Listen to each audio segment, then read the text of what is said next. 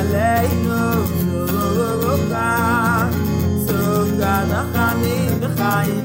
שלום לכולם וברוכים הבאים ל10 דקות של עיון בענייני מצוות הישיבה בסוכה. עסקנו עד כה בשני כיוונים עיקריים להבנת עניינה של מצוות הישיבה בסוכה, להבנת עניינו של מבנה הסוכה בכלל. כיוון אחד הדגיש את העניין של סוכה, דירת הראי, את היציאה מהקביעות, את הצורך בחוויית התלות, בתודעת התלות והליווי של הקדוש ברוך הוא. צא מדירת קבע ושב בדירת הראי.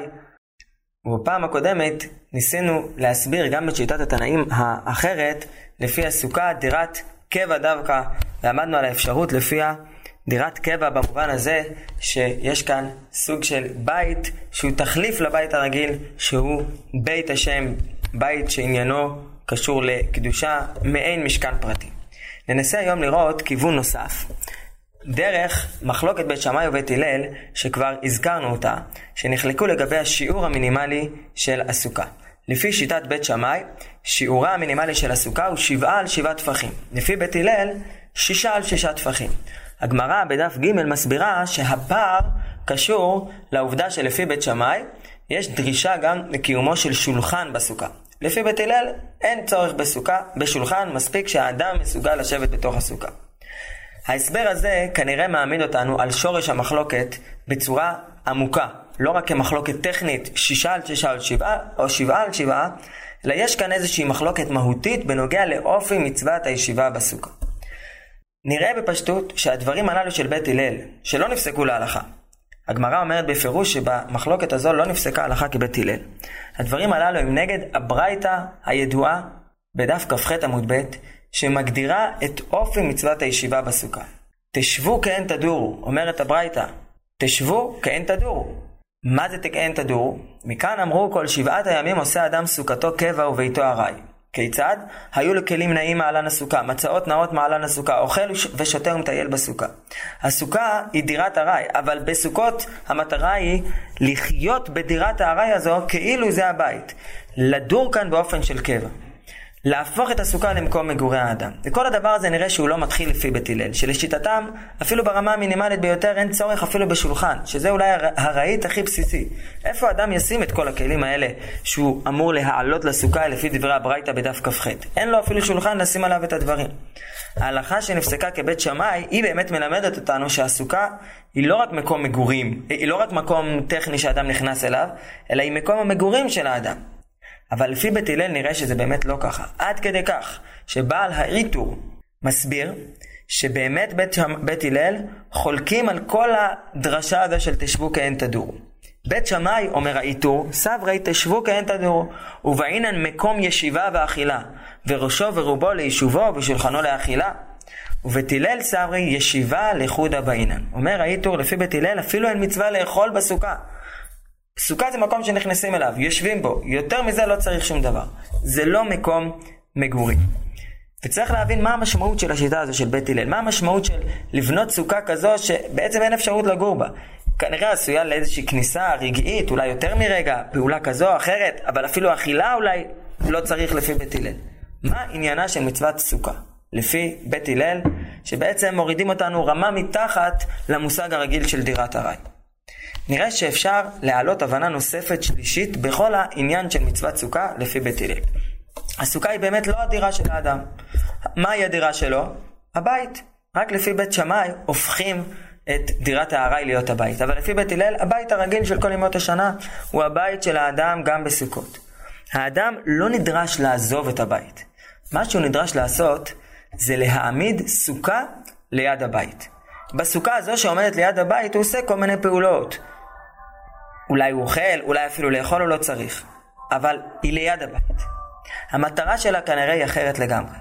אדם נמצא בבית שאליו הוא אסף את כל מה שנאסף בזמן האסיף, את כל העניינים החקלאיים שהוא אסף. אבל הוא לא מסתגר בתוך הבית. הוא מדי פעם יוצא החוצה אל הסוכה שמזכירה לו את העולם הטבעי, באוספך מגורנך ומעקבך, מזה הסוכה עשויה, מזה עשוי הסכך. הוא נזכר מי נתן לו את כל הדברים הללו, מי עשה לו את כל החיל הזה. הוא זוכר מאיפה הגיעה הברכה.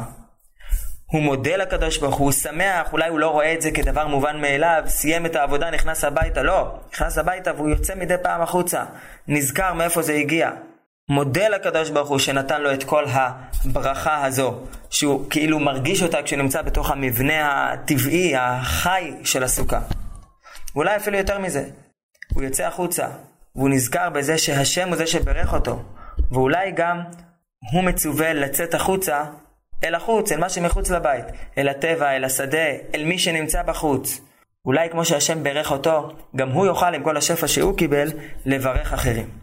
ייתכן שבמובן הזה בית הלל הם אלו שדווקא מצליחים לממש בצורה יותר פשוטה וחיה את הפסוקים בפרשת ראה של מצוות סוכה. חג הסוכות תעשה לך 7 ימים באוספך מגורנך ומעקבך, ושמחת בחגיך. אתה ובנך וביתך ועבדך ועמתך, והלוי והגר והיתום והאלמנה אשר בשעריך. 7 ימים תחוג לאדוני אלוהיך במקום אשר יבחר אדוני, כי יברכך אדוני אלוהיך בכל תבואתך ובכל מעשה ידיך, והיית אך שמח. השמחה, התודעה זו של הברכה שהשם ברך אותנו, ההודעה להשם, המחויבות לברך אחרים ולשמוח איתם בתוך כל השפע הזה, היא באמת לא מחייבת התנתקות מהבית. היא לא מחייבת להפוך את הסוכה לבית חלופי.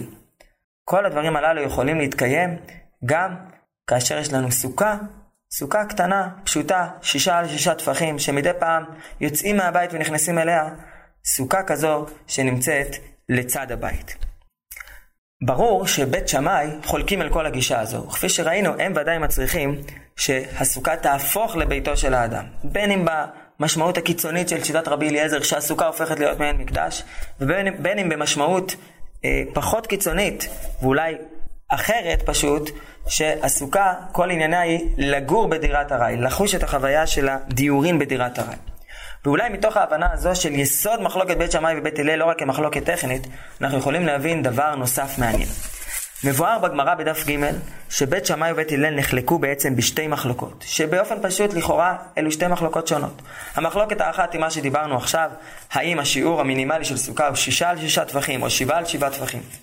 אבל מחלוקת נוספת מפורשת במשנה בדף כ"ח, והיא מה הדין של אדם שיושב בסוכה גדולה, שיש בה שיעור סוכה לכולי עלמא, אבל הוא יושב בסוכה ושולחנו בתוך הבית. בית שמאי אומרים, אסור גזירה שמא יימשך אדם אחר שולחנו. ובית הלל אומרים, אין גזירה שמא יימשך אדם אחר שולחנו.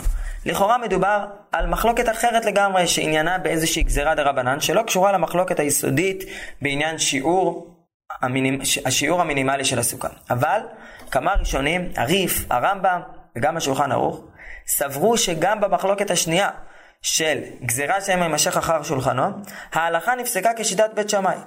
וזה למרות שאין שום אמירה בגמרא שגם במחלוקת הזו הלכה כבית שמאי. זאת אומרת, הם הבינו באופן טבעי שלמרות שבדרך כלל אנחנו פוסקים כבית הלל, כיוון שבמחלוקת העקרונית על השיעור המינימלי של הסוכה הגמרא אומרת בפירוש שההלכה כבית שמאי שצריך דווקא 7 על 7 טפחים, ממילא הלכה כבית שמאי גם בשאלה האם יש גזירה שמא יימשך אחר שולחנו או אין.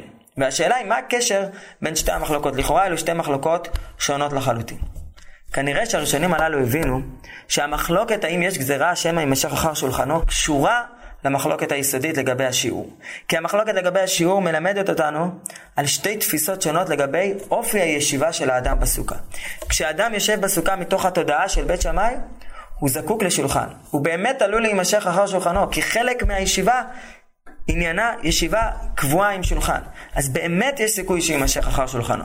לפי בית הלל, אין סיבה אמיתית שהוא יימשך אחר שולחנו, כיוון שמה שנדרש ממנו לעשות כעת בסוכה לא מזקיק שולחן. וממילא, כיוון שלפי בית שמאי, השיעור המינימלי כולל בתוכו שולחן, יש גם גזירה וכך ההלכה, שמה יימשך אחר שולחנו. אולי בזה אנחנו יכולים להבין לסיום משפט שהתקשו בו הראשונים מאוד, שאומרים זקני בית שמאי לזקני בית הלל בתוך הדיון שלהם האם יש גזירה שמא יימשך אחר שולחנו או לא. בתוך הדיון הזה אומרים בית שמאי שכאשר הלכו הזקנים לבקר את רבי יוחנן בן החורנית ומצאו שהיה יושב ראשו ורובו בסוכה ושולחנו בתוך הבית, אומרים בית שמאי אף הם אמרו לו אם כן היית נוהג לא קיימת מצוות סוכה מימיך. והתקשו הראשונים, מה פירוש לא קיימת מצוות סוכה מימיך? הרי מדובר כאן בסך הכל על גזירה שמא יימשך אחר שולחנו, אז למה הוא לא קיים את מצוות סוכה? באמת יש שיטה של תוספות בתחילת המסכת, שיטה מחודשת מאוד, שאם אדם עושה מצווה, מקיים מצווה באופן שהוא נגד גזירה של חכמים, זה נחשב שלא קיים את המצווה מדאורייתא. וזו שיטה מחודשת ביותר. אבל לפי מה שראינו עכשיו אפשר לפרש בצורה יותר פשוטה את המשפט הזה. אומרים בית שמאי, אם היית נוהג לשבת בסוכה כשהשולחן בתוך הבית, בעצם לא קיימת מצוות סוכה. כי כל הישיבה שלך בסוכה היא כזו שהיא לא בבחינת תשבו כאין תדורו, היא לא בבחינת להפוך את הישיבה הזו לדירה בתוך הסוכה.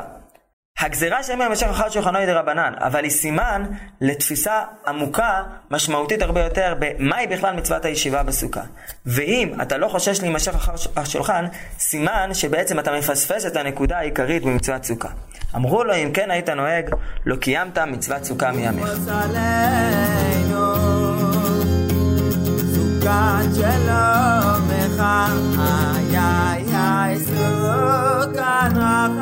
שלומך,